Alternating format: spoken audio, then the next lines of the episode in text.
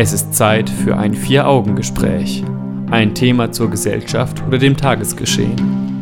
Ein Blickwinkel, der über die übliche Berichterstattung hinausgeht. In einem Gespräch unter vier Augen.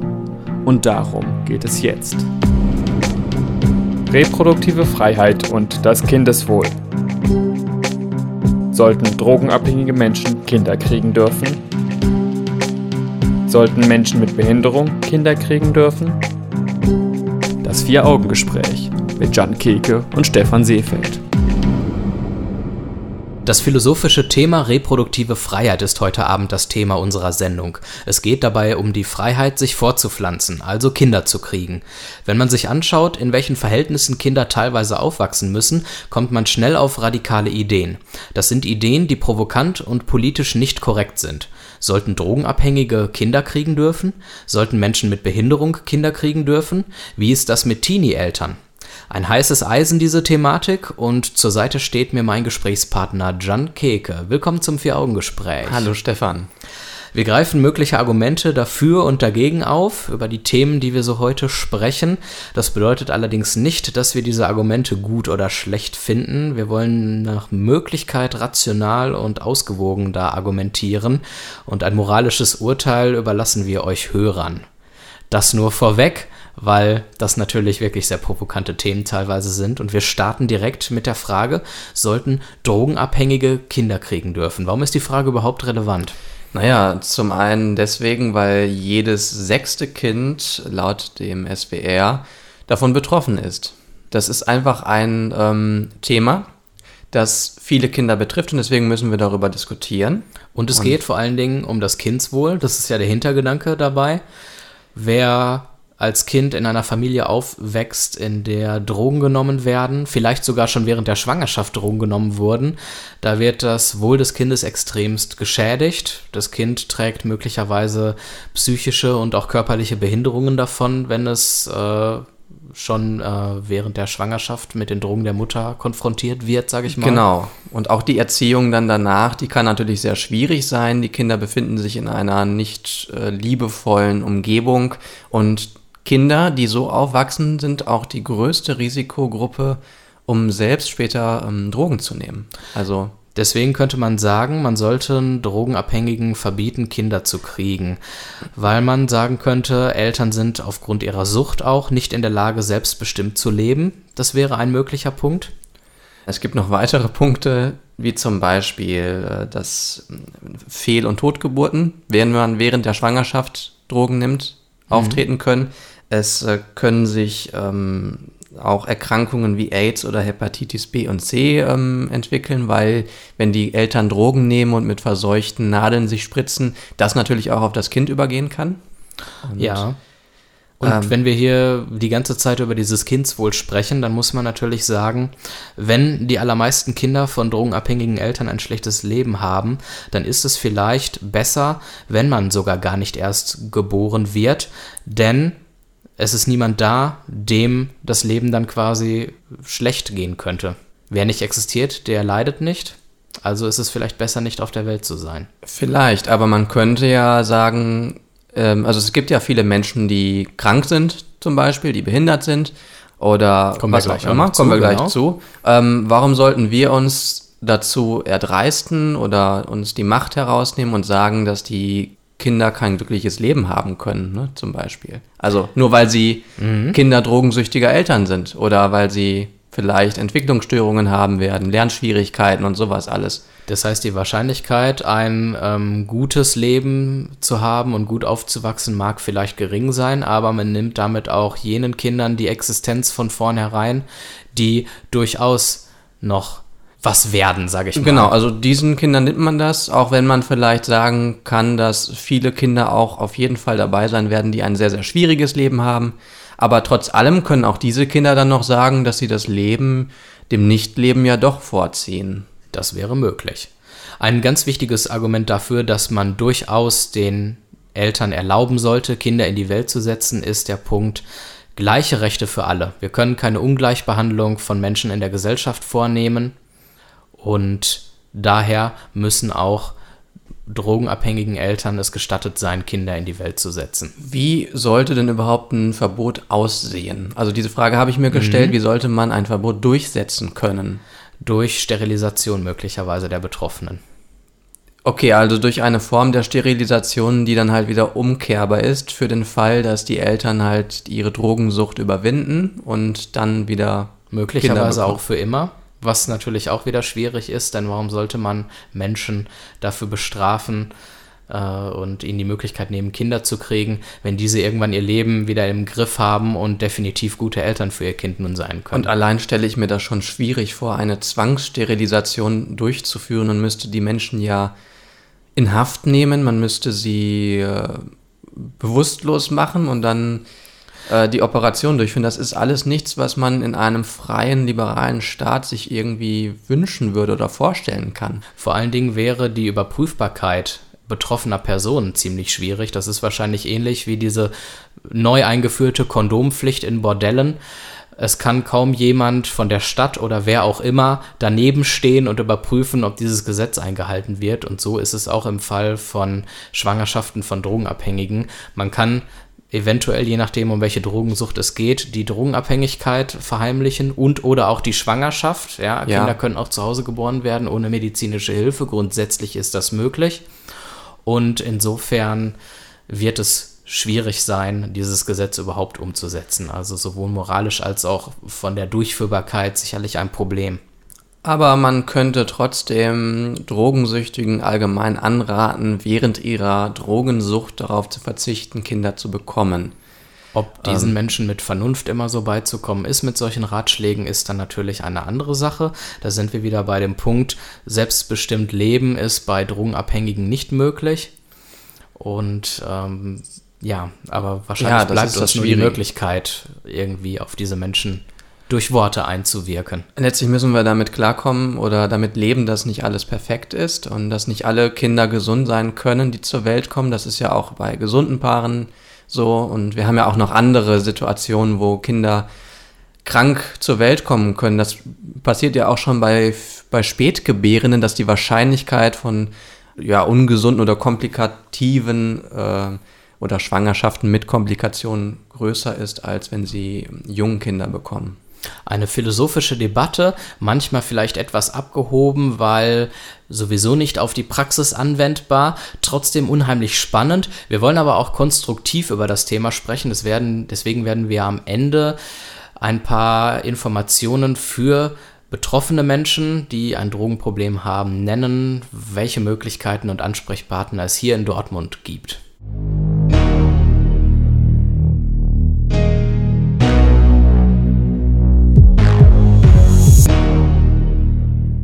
Reproduktive Freiheit ist das Thema unserer Sendung. Reproduktive Freiheit, also die Freiheit, sich reproduzieren zu dürfen, sprich Kinder in die Welt setzen zu dürfen. Und diese Freiheit hat faktisch eigentlich jeder, der, In der der Lage dazu gesundheitlich ist. dazu in der Lage ist, also der halt äh, fruchtbar ist. Ne? Ganz genau. Und wir sind jetzt auf ganz dünnem Eis unterwegs in dieser Sendung, denn wir stellen dieses Recht auf philosophischer Ebene in Frage. Nicht tatsächlich, das möchte ich nochmal ausdrücklich betonen. Und wir wollen jetzt die hypothetische Frage stellen, sollten Behinderte Kinder kriegen dürfen? Auch hier könnte man wieder sagen, der Genpol der Menschen wird immer schlechter. Es gibt also immer mehr Menschen mit Behinderung. Wenn sich diese Menschen vielleicht auch noch untereinander fortpflanzen, dann wird dieser Genpol immer weiter Ja, weil die, degenerieren, nenne ich es jetzt mal. weil die Evolution damit quasi ähm, aufgehoben wird. Also die Evolution, die wir früher einmal hatten, bevor wir die ausgeprägte Medizin haben, die wir heute haben. Genau, um es mal ganz, Ganz provokant radikal. zu sagen, die natürliche Auslese fällt heutzutage weg, weil heutzutage längst nicht mehr so viele Menschen mit gesundheitlichen, körperlichen, geistigen Einschränkungen ähm, sterben Sterben. wird, wie das noch natürlich vor 1000 Jahren der Fall war. Und wir sprechen natürlich auch in diesem Zusammenhang über das Wohl der Kinder. Das Ja. bedeutet, die These ist, das Leid der Kinder wird verhindert, wenn sie nicht existieren. Könnte Das man sagen. Könnte man sagen, aber ich finde auch gerade diese Frage, sollten behinderte Kinder kriegen dürfen, kann sich auch auf noch zwei weitere Themenfelder ähm, ergießen. Und zwar? Und zwar nämlich, ob das auch ein Problem für die Gesellschaft ist, weil die Gesellschaft ja Kosten tragen muss.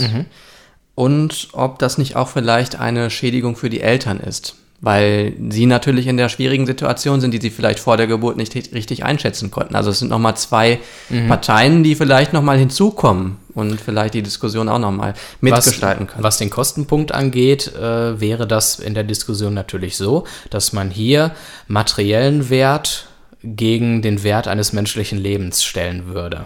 Und die Frage ist, ob das moralisch so ja, gut zu heißen ist, wenn man sagt, ähm, man sollte Leben lieber verhindern, weil sonst Kosten für die Gesellschaft entstehen. Ja, das, das sage ich jetzt einfach so. Das moralische Urteil, wie gesagt, das überlassen wir ganz den Hörern, aber ich Das glaube. Nee, das ist schon, Ähm. es ist eine sehr, sehr provokante Diskussion, die man da führen kann. Aber wenn man diese Diskussion führen möchte, müssen wir auch darüber sprechen, ab wann man eigentlich von einer Behinderung spricht. Und wenn wir Menschen, die behindert sind, das Recht zur reproduktiven Freiheit absprechen möchten, dann müssen wir auch klären, ab wann Menschen eigentlich behindert sind. und ob man da immer eine genaue Trennlinie ziehen kann, gerade was geistige Behinderung angeht. Genau. Also ist dann vielleicht schon jemand behindert, der nicht ganz so intelligent ist? Und was ist, wenn wir das in zehn Jahren noch weiter verengen, die Definition, oder, oder erweitern eher? Ne? Also so, dass halt auch äh, normal Intelligente nicht mehr. Zumal Das- Ungerechtigkeiten entstehen können, wenn wir das zum Beispiel anhand des IQs festmachen würden. Ich weiß nicht, was ist ein normaler IQ-Wert eines 100. Menschen? 100 ungefähr? Also, okay, das sollte das heißt, wenn wir jetzt eine Grenze ziehen würden bei, sagen wir mal, 75 Ja. und derjenige, der ein IQ von 74 hat, würde als behindert gelten und derjenige, der 75 hat, der gilt noch so gerade als gesund, ist dann vielleicht ein bisschen schwierig, das Ja. so in Zahlen klar auszudrücken. Genau, weil Intelligenz auch äh, etwas ist. Es gibt immer Bereiche, in denen man sehr, sehr gut ist. Ja. Bereiche, in denen man sehr schlecht ist. Und deswegen ist es halt auch nicht immer einfach, Intelligenz als etwas äh, in, in eine Zahl oder in, in 74 zu packen zum Beispiel, auch wenn es eben in der Praxis häufig getan wird, auch aus praktischen Gründen eben, weil man es machen muss. Ich finde es generell schwierig, den Wert eines menschlichen Lebens zu beurteilen und eine Entscheidung darüber zu treffen, ob so ein Leben existieren darf oder nicht. Wenn wir über behinderte Menschen sprechen, ähm, dann können diese, wie wir es vorhin auch schon bei Kindern von Drogenabhängigen äh, gesagt haben, ein glückliches und selbstbestimmtes Leben führen.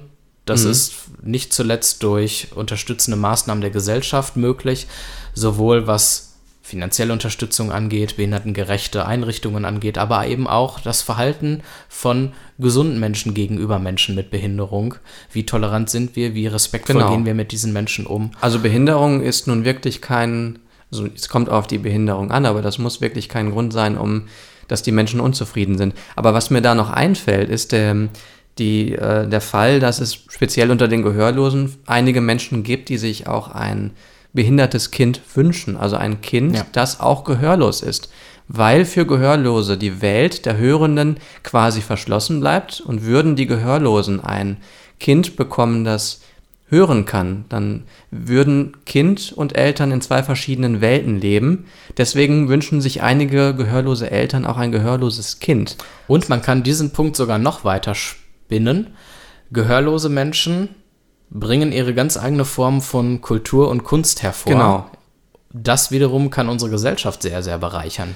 Kann, aber ist es nicht trotzdem ein schwieriger Punkt, dass man, dass Eltern sich zum Beispiel per Präimplantationsdiagnostik speziell ein Embryo oder eine Eizelle, eine Eizelle aussuchen, die diesen Gendefekt hat, damit das Kind dann auch gehörlos ist? Ist es nicht ein Egoismus der Eltern, dass dieses Kind in ihrer Welt leben kann und damit halt dem Kind auch eine Sinneswelt versperrt bleibt? In gewisser Weise sicherlich. Man äh, trifft eine Entscheidung für das Kind im Vorfeld seiner Geburt. Eine Entscheidung, die das Kind also noch nicht treffen kann. Und die es auch nie wieder somit, umkehren kann. Und die es nie wieder umkehren kann. Man bevormundet dieses Kind, bevor es überhaupt existiert.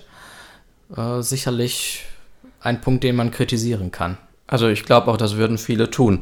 Aber deswegen, das ist nochmal eine schärfere Fragestellung eben, ne? wenn wir uns fragen, sollten behinderte Kinder kriegen dürfen, Mhm. ähm, dann könnte man natürlich noch fragen, sollten behinderte behinderte Kinder kriegen dürfen. Ja. Also Also pro, contra. Es gibt spannende Argumente zu diesem Thema.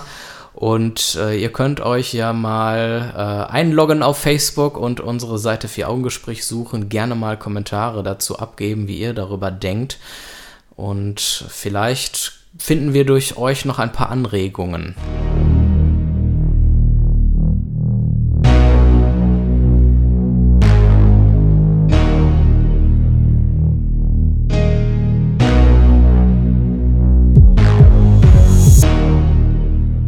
Reproduktive Freiheit, unser Thema heute im Vier-Augen-Gespräch. Und vor noch gar nicht allzu langer Zeit wurde im Bundestag beschlossen, dass die Homo-Ehe eingeführt wird. Um nicht zu sagen, im letzten Monat erst. Im letzten Monat. Und das bedeutet auch, dass homosexuelle Paare, also gleichgeschlechtliche Paare, genau. ähm, Kinder adoptieren dürfen. Und eigentlich ist es ja jetzt, wo es beschlossene Sache ist, witzlos über die Pros und Kontras zu diskutieren. Nein, es ist ja eine philosophische Diskussion, die okay, auf die praktische Welt keinen Einfluss nimmt. Gut, dann darfst du jetzt die Kontraargumente nennen. Äh, die Kontraargumente, ja, ähm, also potenzielle Kontraargumente könnten sein, ähm, Kinder gleichgeschlechtlicher Paare werden auch homosexuell oder bisexuell. Oder sie haben Entwicklungsstörungen. Oder sie werden ausgelacht von Mitschülern. All das sind Argumente, die man wissenschaftlich nachprüfen kann oder soziologisch. Was auch gemacht wird. Was auch gemacht wird, ganz genau. Was sich als nicht so ganz herausstellt, wie ich es. Also es wird nicht unbedingt bejaht, die Fragen werden nicht bejaht, die ich gerade gestellt habe, oder die Themen, die Thesen. Wozu wird zu, sprechen ist schwierig. Ja, wozu wir zu den Pro-Argumenten dann auch gleich kommen. Nämlich, gleichgeschlechtliche Paare sind genauso gut oder schlecht wie gegengeschlechtliche Paare. Diskriminierung sollte vielleicht dann lieber mal von Seiten der Gesellschaft unterlassen werden. Dann können gleichgeschlechtliche Paare auch Kinder haben, ohne dass diese leiden müssen. Ja, und es hat auch damit zu tun, ich meine, wenn es einige Kinder gibt, also wenn es normal wird, dass es solche Kinder gibt, wird es auch für die Kinder kein Problem sein. Natürlich muss man sagen, wird es vielleicht für die, für die ersten Kinder, die, die halt ein bisschen schwierig wird sein. es vielleicht ein bisschen schwierig sein. Äh, weiß man nicht. Ne? Vielleicht erleben sie ja in ihrer Familie auch so etwas wie Selbstbewusstsein mhm. und das lernen sie dann vielleicht auch und können dann halt auch ihre Familie anderen gegenüber darstellen und auch dazu und stehen. gestärkter generell durchs Leben ja. gehen, nicht nur in Bezug auf das Thema, sondern grundsätzlich, wenn Konflikte auftreten. Also tatsächlich ist es so, dass äh, Studien keine Unterschiede von bei Kindern ho homosexueller oder heterosexueller Paare sehen. Und es gibt auch eine Langzeitstudie in den USA, die seit 1986 durchgeführt wird und auch dort wurden äh, keine negativen Auswirkungen auf die Kinder festgestellt, auch keine höhere Kriminalität oder und was auch wichtig ist für viele, das hat auch keinen Einfluss auf die Sexualität der Kinder. Das, genau. das untermauert auch die These, dass ähm, die sexuelle Orientierung eher genetisch bedingt ist als durch Erziehung. Ein weiterer spannender Punkt ist übrigens der, dass man sagen könnte, viele Kinder, die in Heimen groß werden, könnten durch das Adoptionsrecht gleichgeschlechtlicher Paare in ein gut situiertes Elternhaus kommen und ein besseres Leben haben als vorher. Ja, letztlich kommt es ja auch darauf an, ähm, dass die Kinder in einem liebevollen Umfeld aufwachsen und ein liebes, liebevolles Umfeld können eben auch sowohl gegengeschlechtliche als auch gleichgeschlechtliche Paare ermöglichen.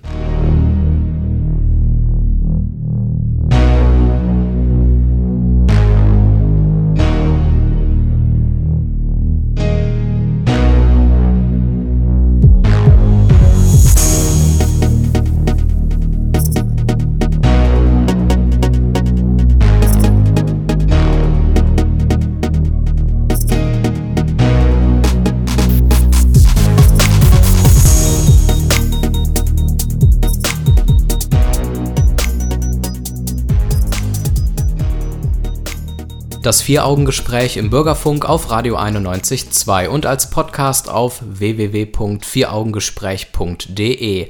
Reproduktive Freiheit, das ist das Thema in der heutigen Stunde. Mit reproduktiver Freiheit meint man die Freiheit, Kinder kriegen zu dürfen auf die verschiedensten Art und Weisen und wir wollen jetzt über das Thema Leihmutterschaft sprechen. Und das ist eine Alternative zur Adoption, um trotzdem leibliche Kinder zu bekommen. Genau. Also genetisch Genetisch leibliche Genetisch Kinder. leibliche Kinder. Das wird dann schon schwierig, jetzt in diesem Fall von leiblichen Kindern zu sprechen. Also was ist eigentlich ein leibliches Kind und was ist, äh, was ist es nicht? Weil Und wir sollten, glaube ich, generell mal darüber sprechen, was genau bedeutet Leihmutterschaft eigentlich. Werden Eizellen der eigentlichen Mutter dann in die andere Frau transplantiert oder wird nur das äh, Spermium des Mannes in die Also, andere Frau? man nimmt das, man nimmt ein Paar, das nicht, selbst nicht in der Lage ist, dazu Kinder zu bekommen. Aber wir gehen davon aus, dass beide, dass sowohl der Mann fun funktionierende fruchtbare Eizellen hat, ähm, Spermien? Spermien und die Frau Eizellen hat, die auch fruchtbar sind. Mhm. Ähm, und das wird dann halt, die, die Eizelle wird dann künstlich befruchtet mit dem Spermium des Mannes oder mit den Spermien des Mannes und mit einem Spermium. Jawohl. Äh, ich rede mich hier um Kopf und Kragen irgendwie. Kein Problem. Äh, und diese befruchtete Eizelle wird dann in die Gebärmutter Einer dritten einer Frau dritten. Frau, die die Leihmutter ist, ähm, eingesetzt und sie trägt dann das Kind aus. Das Baby, was dann zur Welt kommt, ist genetisch mit der Mutter, die das Baby ausgetragen hat, nicht verwandt, genetisch. In Deutschland meines Wissens nach verboten. Das darf kein Arzt machen, sowas. In den USA jedoch gängige Praxis. Und Genau. das ist ein richtiger Geschäftszweig geworden, wo man wirklich gegen Geld Leihmütter bekommen kann. Das führt dann eben auch zu Leihmutterschaftstourismus, also dass Leute zum Beispiel aus Deutschland dann dahin reisen, um dort ein, sich ein Kind machen zu lassen. Und Kritiker könnten jetzt sagen, dass Leihmütter und das entsprechende Kind vielleicht auch mehr oder weniger zur Ware werden und dabei gewisse ethische Probleme außer Acht gelassen werden, wie zum Beispiel, dass die Verantwortung und emotionale Bindung der Leihmutter an das Kind äh, ja unter den Tisch fallen so ein bisschen. Genau, das ist ja schon ein bisschen schwierig. Leihmütter äh, regeln ja vertraglich mit den Kunden, äh, dass das Baby hinterher abgegeben wird, aber dabei können viele Leihmütter ja gar nicht wissen, inwieweit sie eine emotionale Bindung während der Schwangerschaft aufbauen, was ja durchaus etwas Natürliches ist. Selbst für viele Mütter ist es ja so, dass sie vor der Schwangerschaft oder am Anfang der Schwangerschaft noch nicht so das Gefühl haben, das Kind vielleicht austragen zu wollen. Aber mit der Zeit entwickeln sie dann doch Emotionen, vor allem wenn sie dann merken, dass sich das Kind auch bewegt, also das Baby, und dass es mal tritt. Und dann baut man eine Bindung auf, die man dann hinterher hat, die man sich vorher gar nicht vorstellen könnte. Und das Und- lässt der Vertrag aber dann nicht zu. Und um eine andere Perspektive noch einzunehmen, das Kind selbst, wenn es dann irgendwann auf der Welt ist, kennt gegebenenfalls die leibliche Mutter nicht, zumindest die eine leibliche Mutter nicht. Also die Mutter, die das, in dessen Gebärmutter das Kind herangewachsen ist. Ganz genau. Ja, man könnte natürlich dann sagen, vielleicht verheimlicht man es dem Kind dann ganz, weil es wird ja nie die Chance haben, es irgendwie rauszufinden, wenn es einen Gentest macht. Dann werden, werden die Eltern tatsächlich, also die genetischen Eltern auch tatsächlich die Eltern sein. Ja, also es wird nicht herauskommen, dass es da noch eine Leihmutter gab. Ja. Ähm, und vielleicht machen das sogar einige Paare, dass sie, dass sie vielleicht eine Schwangerschaft auch vortäuschen, ne, mit Kissen. Und irgendwann ist das Baby dann da und keiner weiß, dass die, dass die genetische Mutter das Kind gar nicht ausgetragen hat. Und so kann man zumindest sagen, dass das Kind darunter nicht zu leiden hat, weil es ja nie davon erfährt. Aber wenn es davon erfahren würde, dann wäre es vielleicht dramatisch. Was vielleicht auch noch interessant ist, ich stelle mir vor, ich wäre die Mutter, die das Kind äh, von einer anderen Frau austragen lässt. Diese Leihmutter ist für mich erstmal fremd. Es ist in der Regel eine fremde Person, zumindest wenn man das kommerzielle Geschäftsmodell der USA jetzt hier mal zugrunde legt. Und die Vorstellung, dass eine fremde Frau neun Monate lang mit meinem Kind durch die Welt läuft und es austrägt, die Verantwortung hat für Gesundheit, Leib und Leben des Kindes, ist möglicherweise auch eine, die mir viele schlaflose Nächte bereiten würde. Das glaube ich. Und man könnte das wahrscheinlich auch noch weiter zuspitzen, dass nämlich bis zu fünf Personen ähm, bei der Zeugung dieses Kindes involviert sind. Da bin ich jetzt gespannt. Ja, äh, wir, haben, wir können uns ein Paar vorstellen, das eben einen Kinderwunsch hat, aber selbst nicht in der Lage ist, das zu zeugen. Also beide sind nicht in der Lage, Beide es sind zu nicht, zeugen. weil ähm, der Mann nicht in der Lage ist, Spermien zu liefern, die fruchtbar sind und die Frau keine fruchtbaren Eizellen hat. Mhm, okay. Ähm, das heißt, beide suchen sich eine Eizellenspenderin und einen Samenspender. okay. Aber die Eizellenspenderin möchte das Kind ebenfalls nicht austragen. Das heißt, Dann brauchen wir noch eine dritte Frau, was insgesamt fünf Personen macht. genau, Drei die Frauen dritte, und zwei Frau, Männer. die dritte Frau muss dann das Kind austragen. Und so haben wir dann wirklich fünf Personen. Und hier wird es dann natürlich schwierig. Hier fragt man sich dann, wer ist jetzt eigentlich die rechtliche Mutter? Wer ist der rechtliche Vater? Ja, geschweige denn von den ganzen emotionalen Verbindungen, die da eventuell noch mit beistehen. Wir wollen das ganze Thema aber nicht allzu kaputt reden, weil Leihmutterschaft natürlich durchaus auch seine guten Seiten hat, denn es ist eben die Chance auf Elternglück trotz eigener Probleme beim Kinderkriegen. Das darf man auch nicht unterschätzen. Für Menschen, für die das sehr, sehr wichtig ist, ist das, ja, die Chance schlechthin eben. Und die Leihmutter tut diesen Eltern, die eben unbedingt ein Kind haben möchten, ein eigenes, etwas Gutes. Es ist aber immer eine Alternative zur Adoption, das muss man halt dazu sagen. Genau. Alle haben auch ist nicht immer möglich für jeden, Kinder zu adoptieren, aber es wäre eben auch noch eine Möglichkeit. Genau. Und möglicherweise ist Leihmutterschaft auch die Chance auf ein gesundes Kind, vielleicht eher als wenn man das Kind selber gezeugt hätte, weil möglicherweise zwar die Eizellen der Frau in Ordnung sind, aber aufgrund anderer gesundheitlicher Probleme vielleicht während der Schwangerschaft Komplikationen auftreten würden, sodass die Leihmutterschaft hier eben die Möglichkeit wäre, dann mit größerer Wahrscheinlichkeit ein gesundes Kind zur Welt zu bringen.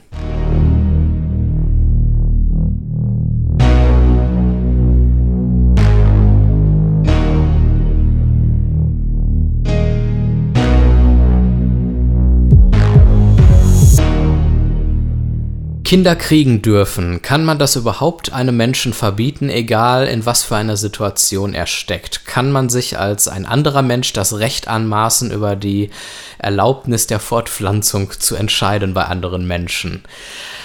Ist eine gewagte Sache, über die wir hier den ganzen Abend sprechen. Wir tun das auf einer philosophischen Ebene, ohne tendenziös in eine Richtung gehen zu wollen. Und jetzt werden wir wieder ein heißes Eisen anfassen. Wir sprechen über Teenie-Eltern, wenn Jugendliche Eltern werden. Wenn man sich das so auf den ersten Blick anschaut, könnte man sagen, oh wei, lieber nicht. Den Kindern fehlt es noch an finanziellen Mitteln höchstwahrscheinlich, es sei denn, sie haben reiche Eltern oder im Lotto gewonnen. Sie sind einfach noch damit überfordert, weil sie ja selbst noch Kinder sind. Die eigene Jugend wird zerstört und verliert an Lebensqualität. Die ganzen Freiheiten verlieren sie, weil sie auf einmal Verantwortung für ein kleines Baby übernehmen müssen. Eventuell geht auch schnell die Partnerschaft kaputt, weil in so jungen Jahren hält eine Beziehung vielleicht kaum länger als ein paar Monate. Also es gibt sicherlich Beziehungen, die länger halten. Ich möchte nicht alle in einen Topf werfen, aber viele das Beziehungen. Wird eher selten sein. Und die berufliche Zukunft der Teenie-Eltern wird erheblich erschwert, wenn man auf einmal sich um die Erziehung eines kleinen Kindes kümmern muss und nicht die ganze Kraft in eine Ausbildung oder in ein Studium stecken kann. Und das ist ja sehr häufig der Fall. Beziehungsweise die sind dann noch so jung, dass es da mit Studium noch gar nicht das Thema ist sogar. Aber natürlich muss man auch dazu sagen, dass Teenies vielleicht häufig nicht sich vor die Entscheidung stellen, möchte ich jetzt ein Kind bekommen oder nicht, sondern es passiert dann einfach, dann wird einfach mal auf die Verhütung verzichtet, aus, aus verschiedenen Gründen. Und dann ist ja das Mädchen schwanger und dann stellt sich die Frage, wenn das Kind bereits am Wachsen ist, sozusagen. Ja, genau. Dann müsste man sich entscheiden, abtreiben oder nicht. Und dann kommen wieder ganz andere Argumente, philosophische Argumente, praktische Argumente ins Spiel, die äh, dann nochmal eine ganz neue Diskussion aufmachen würden. Richtig. Handelt es sich um Leben schon bei einem ungeborenen Kind in frühestem Stadium möglicherweise? Handelt es sich nicht um Leben? Genau. Dürfen wir über die Existenz eines Lebens entscheiden? Das ist dann sogar die übergeordnete Frage, die über all unseren Blöcken in dieser Sendung steht, ja. wenn wir darüber sprechen, ob drogenabhängige Kinder kriegen dürfen, sollen oder Behinderte oder gleichgeschlechtliche Paare. Aber das können wir jetzt nicht ähm, alles zu Ende diskutieren. Aber du hast dich bereit erklärt, einen Artikel darüber zu schreiben, genau. habe ich gehört. Und ich, werde, ich werde noch zu diesen Themen einen Artikel verfassen. Den, den gibt es dann ungefähr in einer Woche auf www.vieraugengespräch.de und auf unserer Facebook-Seite verlinken wir den dann. Aber es gibt ja auch Gründe, die vielleicht dann dafür sprechen, dass Teenie, Teenies ihre Kinder bekommen. Genau. Weil ähm, zum Beispiel gibt es auch Fälle, wo die Familie dann ganz intensiv mithilft, also Oma und Opa und andere. Und das dann tatsächlich super funktioniert. Super funktioniert, dass die Teenie-Eltern dann sogar ihre Ausbildung zu Ende führen können. Natürlich kommen dann vielleicht neue Probleme, dass die Oma ein intensiveres Verhältnis zu dem Neugeborenen hat als die ähm, Teenie-Mutter. Ja. Aber trotzdem kann es funktionieren und es gibt natürlich auch reife Teenager. Also, Absolut, die diese Herausforderung einfach meistern können und auch durchaus finanziell unterstützt werden von ihren Eltern. Und vielleicht lernen so manche Jugendliche auch auf diese Weise auf die harte Tour dann Verantwortung zu übernehmen und selber Erwachsener zu werden. All das sind Möglichkeiten, die durchaus gegeben sind. Und das Kind kann dann, anders als jetzt zum Beispiel bei drogensüchtigen Eltern oder bei ähm, behinderten Eltern, trotzdem physisch und psychisch total gesund auf die Welt kommen und mhm. auch ähm, aufwachsen. Ne? Das ist halt so vielleicht auch noch so ein bisschen der Unterschied. Natürlich ist es nicht so, dass behinderte Eltern zwangsläufig auch immer ein behindertes Kind bekommen. Genau. Ne? Also das muss man vielleicht auch noch dazu sagen, darüber haben wir gar nicht gesprochen. Es kann natürlich auch sein, dass die äh, Gene sich so miteinander vermischen, dass ein vollkommen gesundes Kind dabei herauskommt. Ne? Es ist eher die Gefahr vielleicht die größere, die da eine Rolle spielt bei der Entscheidung. Grundsätzlich ist es so, dass wir bei diesen ganzen heiklen und schwierigen Themen keine Verallgemeinerungen treffen können, denn es gibt für all diese schwierigen Fragen gute Pro-Argumente und gute Kontra-Argumente. Aber eine und, Verallgemeinerung würde ich vielleicht doch gerne machen. ich würde zwar? gerne die Psychologin Ina Bowinschen zitieren. Okay. Die sagt, nicht die Familienform ist für das Kindeswohl entscheidend, sondern die Art und Weise, wie Familie gelebt wird. Es kommt also darauf an, das sage ich jetzt wieder, mhm. dass ähm, ein Kind liebevoll aufwachsen kann. Und das ist, kann in einer Familie sein, wo die Eltern behindert sind. Vielleicht kann es auch sein in einer Familie, wo die Eltern drogenabhängig sind, wenn das alles irgendwie in den Griff bekommen wird, wenn vielleicht mit Methadon und solchen Dingen das alles irgendwie auf die, ja, wenn man das vielleicht irgendwie hinbekommt. Vielleicht schwieriger dort, aber grundsätzlich möglich. Aber letztlich kommt es eben darauf an. Und vielleicht können wir uns als dritte und damit außenstehende Personen einfach nicht anmaßen, über die künftige Existenz von Leben zu entscheiden oder in das Selbstbestimmungsrecht anderer Menschen einzugreifen, sofern wir nicht diesen Menschen, diesen Bevölkerungsgruppen ein Selbstbestimmungsrecht aus welchen Gründen auch immer aberkennen wollen. Vielleicht mag es da ja Gründe geben, wie zum Beispiel, dass Menschen nicht autonom handeln können. Oder man ihnen aus geistigen Gründen den Status, eine Person zu sein, absprechen. Genau, dann können andere Leute Entscheidungen für diese Person treffen. Zumindest wäre das eine Möglichkeit. Ne? Aber das Aber sind hochkomplexe ethische, philosophische Fragen, die jetzt dann doch unseren Rahmen sprengen. sprengen. würden. Aber ich hoffe, wir haben ein bisschen eure Neugier geweckt zu diesen spannenden Themen und ihr dürft uns auch gerne Feedback hinterlassen, solange es sachlich und konstruktiv ist, auf unserer Homepage oder auf unserer Facebook-Seite. Und wir wollen gleich ein paar Beratungsstellen für drogenabhängige Menschen vorstellen. Wir haben am Anfang der Sendung über Drogenabhängige geredet und darüber diskutiert, ob diese ein Kind bekommen dürfen sollten oder nicht, was alles sehr gewagt ist. Jetzt wollen wir auch konstruktiv Hilfestellungen mal vorstellen, die es hier in Dortmund gibt.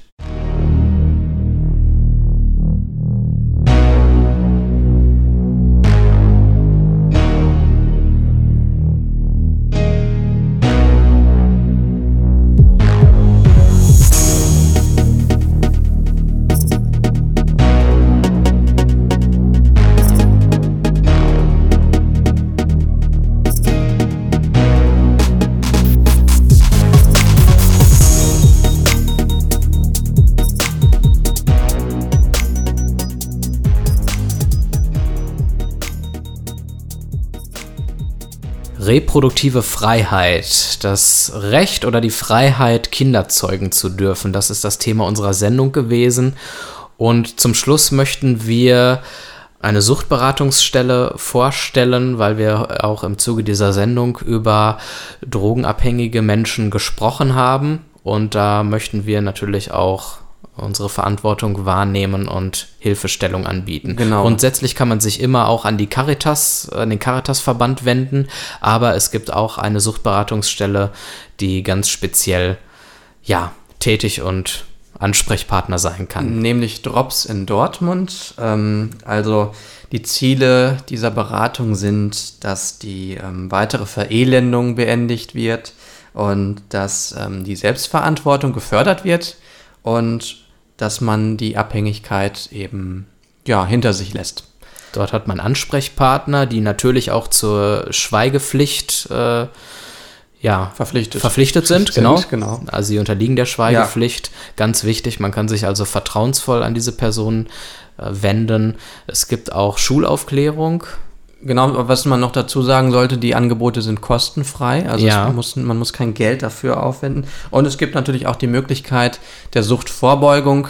Ähm, das be- heißt also, Schulklassen oder Lehrer können sich auch an, diese, an diesen Verein wenden, wenn sie für die Schüler eine Veranstaltung vielleicht ähm, verwirklichen möchten, damit Schüler gar nicht erst auf die Idee kommen, Drogen zu nehmen. Wer sich darüber weiter informieren möchte, kann das tun im Internet auf der Homepage www.drops-dortmund.de. Drops wird übrigens mit B geschrieben. Oder ähm, man kann auch telefonisch anrufen unter der Nummer 0231 4773760. Oder wer nicht so gern telefonieren möchte, kann das auch per E-Mail machen unter info at drops-dortmund.de. Ja, eine wichtige Anlaufstelle für Menschen mit Suchtproblemen. Das zur Information. Wir haben diese Information auch nochmal auf unserer Homepage zusammengestellt. Und damit möchten wir uns in den Sonntagabend verabschieden. Dankeschön fürs Zuhören. Danke, Jan, für das Gespräch. Danke, Stefan.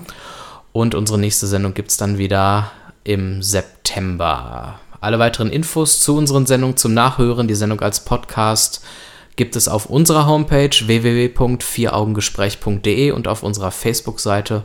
Und in diesem Sinne wünsche ich euch noch einen schönen Abend und einen guten Start in die neue Woche. Macht's gut, tschüss!